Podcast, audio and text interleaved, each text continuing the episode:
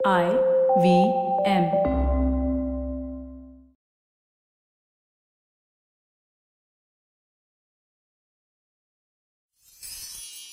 இத்திசையும் புகழ் மணக்க இருந்த பெரும் தமிழனங்கே தமிழனங்கே உன் சீரிழமை திறம் வியந்து செயல் மறந்து வாழ்த்து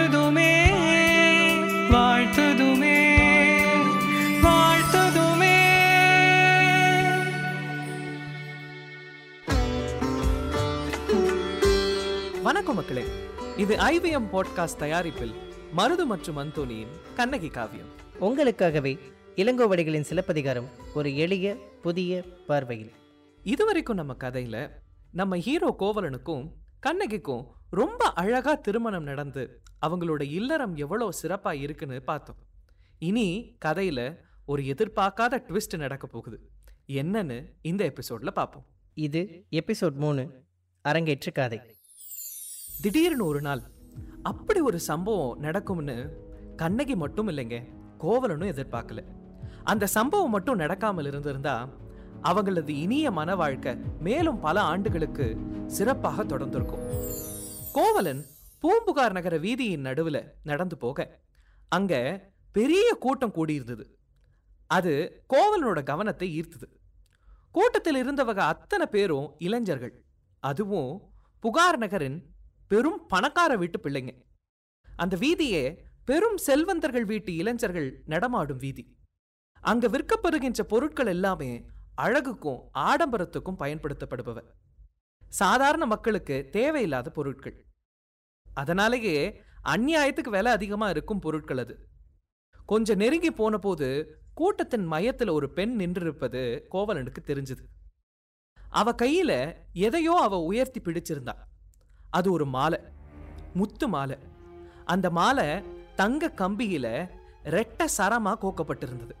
அவ்வளவும் மிக உயர்ந்த நல்ல முத்துக்கள். மாலையின் கீழ் பக்கத்துல இருந்த டாலர் வந்து சாதாரணமான டாலர் இல்லை. அரச குடும்பங்கள்ல உபயோகப்படுத்தப்படுற நகைகள்ல மட்டுமே தென்படுகின்ற ரொம்ப நேர்த்தியான தங்க டாலர். அந்த மாலையை விட வேறொரு விஷயம் தாங்க கோவனோட கவனத்தை அதிகமாக ஈர்த்தது. அந்த பெண் சொன்ன வார்த்தைகள். உயர்ந்த முத்துக்களால ரொம்ப அழகா செய்யப்பட்ட இந்த மாலையின் விலை ஆயிரத்தி எட்டு பொற்காசுகள். எப்பா ஆயிரத்தி எட்டு பொற்காசுகள். அத்தனை விலை கொடுத்து இதை வாங்குறவர்களுக்கு இத காட்டிலும் அழகான இன்னொரு பரிசு உண்டு. அது என்னமா அப்படி ஒரு பரிசு? இந்த மாலையை விட பேரழகி ஒருத்தி இருக்கிறா. அவ தான் அந்த பரிசு. இவ்வளவு காஸ்ட்லியான முத்து மாலை இவங்களுக்கு எப்படி கிடைச்சது? இது அந்த அழகிய நங்க இருக்கால அவ அரங்கேற்றம் செய்யும்போது சோழ மன்னன் பரிசா கொடுத்த மாலையாம். அரசன் கொடுத்த பரிசு பெருமையின் அடையாளம் தானே? அதை ஏன் விற்கணும் இதுக்கு பதில் தெரியணும்னா நாம கொஞ்சம் ஃப்ளாஷ்பேக்கு போய் தான் ஆகணும். நம்ம கதையோட செகண்ட் ஹீரோயின் மாதவி. அழகுலையும் திறமையிலையும் ரொம்பவே நேர்த்தியான ஒரு பொண்ணு. பூம்புகார் நகரத்து பணக்கார இளைஞர்களோட கனவு கண்ணி. இவளால பல பேரோட இரவுகள் தூக்கம் இல்லாமையும் பகல்கள் பசி இல்லாமையும் போயிருக்கு. அது மட்டும் இல்லைங்க நடனத்திலையும் அதுலயும் பரதம் ஆடுறதுல இவளுக்கு இணை பூலோகத்திலே யாரும் இல்லைன்னா பார்த்துக்கோங்களேன். அப்படிப்பட்ட பேரழகியோட அம்மாவுக்கு இவளை வச்சு சோழ மன்னனை எப்படியாவது வளர்ச்சி போடணும்னு ஒரு பேராசை. இவளோட நடனம் அரங்கேறும் நாள் அது அதுவும் சோழ பேரரசன் முன்னிலையில். இப்போ நம்ம கதையோட ஆசிரியர் தான் எல்லாத்தையுமே டீட்டெயிலாக சொல்கிறவராச்சு அந்த நடன அரங்கேற்ற மண்டபத்தில் என்னென்னலாம் இருக்குமோ எல்லாத்தையும் அவ்வளவு நேர்த்தியாக எடுத்துரைக்கிற விதத்தை பார்த்தீங்கன்னா எப்படி இவர் போய் எல்லாத்தையும் மெஷர் பண்ணி கேட்டு எழுதியிருப்பாரோ இல்லை ஃபீல்டு ஒர்க் ஏதாவது பண்ணி எழுதியிருப்பாரோன்னு நம்மளையே ஆச்சரியப்பட வைக்குங்க. நிறைய அப்படியே லிஸ்ட் போட்டு சொல்லணும்னா முதல்ல நடன கலையின் ஆசிரியர்கள் எத்தனை விதமான நடனங்கள் இருக்குது என்பதையும் ரெண்டாவதா நடன அரங்கில இசை வல்லவர்களை பற்றியும் மூன்றாவதா நூலறி புலவர்களை பற்றியும் நான்காவதா தன்னுண்மை வாசிப்பவர்களை பற்றியும் ஐந்தாவதா புல்லாங்குழல் வாசிப்பவரை பற்றியும் ஆறாவதா அங்க யாழ் வாசிப்பவர்களை பற்றியும் எத்தனை வகையான யாழ் இருந்தது அப்படின்னும் ஏழாவது அடுத்தது நடன அரங்கோட அமைப்பை சொல்லியிருப்பாரு பாருங்களேன். அப்பப்பா அந்த நடன அரங்கம் பொதிய மலையிலிருந்து எடுத்து வரப்பட்ட மூங்கில். அதுவும் கணுக்கு கணு ஒரு சான் அதாவது ஒன்பது அங்குலம் உள்ளதாக இருக்கணுமா? மேடை வந்து ஏழு கோல் அகலமும் எட்டு கோல் நீளமும் ஒரு கோல் உயரமும் இருக்கணுமா? இந்த கோல் அளவு ரொம்பவே வியக்க வைக்குங்க. எப்படின்னா எட்டு அணு சேர்ந்தது ஒரு தோர்த்துகள். எட்டு தோர்த்துகள் சேர்ந்தது ஒரு இம்மி. எட்டு இம்மி சேர்ந்தது ஒரு எள்ளா. எட்டு எள்ளு சேர்ந்தது ஒரு நெல்லு. எட்டு நெல்லு சேர்ந்தது ஒரு பெருவிரல். இருபத்தி நாலு பெருவிரல் சேர்ந்தாதான் ஒரு கோல் உயரமா? இப்படிதான் அளவெல்லாம் வச்சு அந்த மேடையை அவங்க சிறப்பா அமைச்சிருக்கிறாங்களா? செமல எப்பா எவ்வளோ டீட்டெயிலிசம். சரி சரி நான் ரொம்ப டீட்டெயிலாக போயிட்டேன். கதைக்கு திரும்ப வருவோம். கணிகையர் மிகப்பெரிய பணக்காரர்களை வசப்படுத்துற நுணுக்கங்களை ரொம்ப நன்கு அறிந்தவர்கள். மாதவியோட தாய் அவளுடைய அரங்கேற்றத்தை சந்தர்ப்பமா பயன்படுத்தி சோழ மன்னனுக்கே வள வீசினா. அந்த விழாவுக்கு அமைக்கப்பெற்ற பாடலிலும் நடனத்திலும் சிருங்காரம் மிகச்சிறப்பாக வெளிவருமாறு ஏற்பாடு செய்தார் குறித்த நாள் வந்தது மன்னன் முன்னிலையில மாதவி அரங்கேற்றம் ரொம்ப சிறப்பா நடந்தது. தேர்ந்த சிற்பிகளும் தச்சர்களும் அமைத்த அழகிய மேடை. மேல நாம படிச்ச மாதிரி அவ்வளவு மெஷர்லாம் பண்ணி அமைச்ச மேடை. ஒளி அமைப்பு ஒளி அமைப்பு மிகுந்த கவனத்துடன் செய்யப்பட்டது. சந்தத்துல பொருத்தி வருமாறு பொருட்செறிவான பாடலை பாடலாசிரியர்கள் எழுதினாங்க. அப்படியே மனதை கொள்ளை கொள்ளும் இசை அமைச்சாங்க இசை ஆசிரியர்கள். இசை கருவிகளை இசைப்பவர்கள் சரியான வரிசையில அமர்த்தப்பட்டாங்க. இவ்வளவு சிறப்பான பாடலும் இசையும் மாதவியோட அழகிலும் உடற்கட்டிலும் அபிநயத்திலும் மேலும் அழகு பெற்றது. சோழ அரசன் நடந்ததை கண்டு ரொம்பவே வியந்தான் மகிழ்ந்தான். மிக உயர்ந்த முத்துமாலை ஒன்றை மாதவிக்கு பரிசு அளித்தான் புறப்பட்டு விட்டான். மாதவியோட தாய்க்கு ஏமாற்றம். தன் மகளை பற்றி அரசன் தன்னிடம் ஏதாவது பேசுவான்னு அவ எதிர்பார்த்திருந்தா. உன்னதமான கலைஞர்களுக்கு தங்கள் வித்தையின் மேல் அபரிவிதமான பெருமிதம் எப்போதும் இருக்கும். அந்த எண்ணம் எப்படிப்பட்ட உயர்ந்த பொருட்களையும் தங்கள் கலைக்கு ஈடா நினைக்காது. புகார் நகரமே செல்வத்தில் கொழிக்கும் நகரம். அதிலும் முத்துகள் அங்க மிக சாதாரணம். மாதவிக்கு என்னமோ அந்த முத்து மாலை மேல பெரிதா ஈடுபாடு இல்லை அதனால அதை அணியாம தன் தாயிடம் கொடுத்துட்டா. அப்போது அவங்க அம்மா அவளை எப்படியாவது அரசர் அழைச்சிருவார்னு கொஞ்ச நாள் காத்திருந்தா. ஒரு காலகட்டத்தில் அரசர் அழைக்க போவதே இல்லை அப்படின்றது உறுதியாயிருச்சு. மாதவியோட தாய் ஏமாற்றத்தோடு அந்த மாலையை சிறிது நேரம் பார்த்து கொண்டிருந்தா. அப்போ அவளுக்கு ஒரு யோசனை தோன்றியது. தான் மனதில் இருக்கும் திட்டத்துக்கு மூலதனமா இந்த மாலையை பயன்படுத்த தீர்மானித்தா.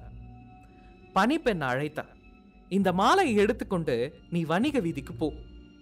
பணக்கார வாலிபர்கள் இருக்கிற இடத்துக்கு பக்கமா போய் நின்னுக்கோ. இதனோட விலை ஆயிரத்தெட்டு பொற்காசுகள் அப்படின்னு சொல்லு. அதை வாங்குபவருக்கு மாதவி சொந்தம்னு சொல்லு.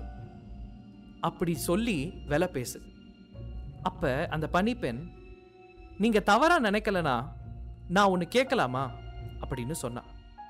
என்னது? அப்படின்னு அவ கேட்க.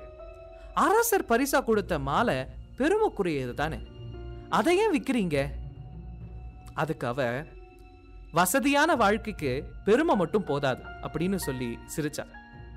இந்த ஆயிரத்தெட்டு பொற்காசுகள் போய் என்ன வசதி வந்துட போகுது? நம்மிடம் இருக்கிற செல்வத்துல இதை ஒப்பிட்டா ஆயிரத்தெட்டு பொற்காசுகள்னா கால் தூசிக்கு சமானம் இல்லையா இது ஒரு பெரிய தொகை இல்லதான் ஆனா இந்த விற்பனை ஒரு மூலதனம். இது ஒரு சாதாரணமான விற்பனை இல்லை. அலட்சியமா ஆயிரத்தெட்டு பொற்காசுகளை செலவு செய்யற வசதி படைத்தவனை அடையாளம் காட்டுகிற முயற்சி தான் இந்த விற்பனை. மாதவி மேல இருக்கிற கிறக்கத்துல அதுக்கு பிறகு அவன் வாரி இறக்க போகும் செல்வம் தான் நமக்கு நிஜமான வருமானம். இப்ப தெரியுதா இந்த முத்துமாலை இவங்க கிட்ட எப்படி வந்துச்சுன்னு? சரி நம்ம ஹீரோ இந்த வலையில மாட்டுவாரா? மாலைய வாங்குவாரா? மாதவிக்கு மாலைய போடுவாரா? அப்ப கண்ணகியோட நிலைமை? இதெல்லாம் அடுத்த எபிசோட்ல பார்க்கலாம். இப்ப அரங்கேற்று காதைக்கான மருத்துவோட கவிதையை கேட்போம். கானகத்தில் மாநாடும் காட்சியினைப் போல வானகத்தில் நடந்தது ஒரு விழா. அது வானவர்கள் ஆடுகின்ற திருவிழா. அங்கே அகத்தியரின் குணத்தில் தூபம் பற்றியது அடங்காமல் அவருக்கு கோபம் முற்றியது அதனாலே இருவருக்கு சாபம் தொற்றியது. அகத்தியனின் வெறுப்பால் வெந்தது இருபால் அது அதன் விளைவால் வந்தது திருப்பால். சயந்தனும் ஊர்வசியும். விண்ணவர் ஊர்வசித்த ஊர்வசி கொடியை மன்னவர் அழைத்தனர் மாதவி என்று. அகத்தியன் சபித்தான் மன்னவர் முன்னே நீ தவி என்று. பூமியில் அரங்கமே அவளது குடிலானது ஆடலே அவளது தொழிலானது. அரங்கத்தில் அவள் நாதம் இசைத்து பாதம் அசைத்தால் எவரது நாதம் இயல்பினை மறக்கும் எந்த நாதன் இதயமும் பறக்கும். ஆடல் பாடல் கூடல் அவள் அழகும் தேடிய தேடல் அவள். அவள் அழகு கண்டவர் மனதை சொக்க வைக்கும். கல்வி கற்றோரை கூட திக்க வைக்கும். உணவு உண்ணாமலேயே விற்க வைக்கும். சுற்றும் உலகத்தை மறந்து நிற்க வைக்கும். ஊருலகம் பார்க்காத ஓரழகி வேறுலகம் கொண்டு வந்த பேரழகி. மன்னர் ஆணைக்கு இணங்கி மாதவி மன்னனை வணங்கி ஆடுவதற்கு முற்பட்டாள். என்ன ஆகும்? கண்ணாடி போன்ற ஆடவர் மனதும் கற்பட்டாள். மாதவி மெல்ல மேடைக்குச் செல்ல மெய்மறந்ததில் மன்னனும் கூட விதிவிலக்கல்ல. அபிநயம் பிடித்தால் ஆள் காட்டி ஆள் காட்டி விரலால் அடிமனம் பிடித்தால் ஆட்கொள்ளும் ஆட்கொள்ளும் விழியால். மாதவியின் பாதம் ஆடி நின்றது பல மாதவனின் கையில் நாடி நின்றது. மன்னவன் மேடை வந்து மாலையிட்டு மாதவியின் அழகு தோலை தொட்டு தலைக்கோல் பட்டத்தை தானமாய் நீட்டினான். கழுத்தில் ஆயிரத்தெட்டு கழஞ்சி ஆரத்தை மாட்டினான். மாதவி நாணி மன்னர் முன்னே கூனி கலை பேசினாள்.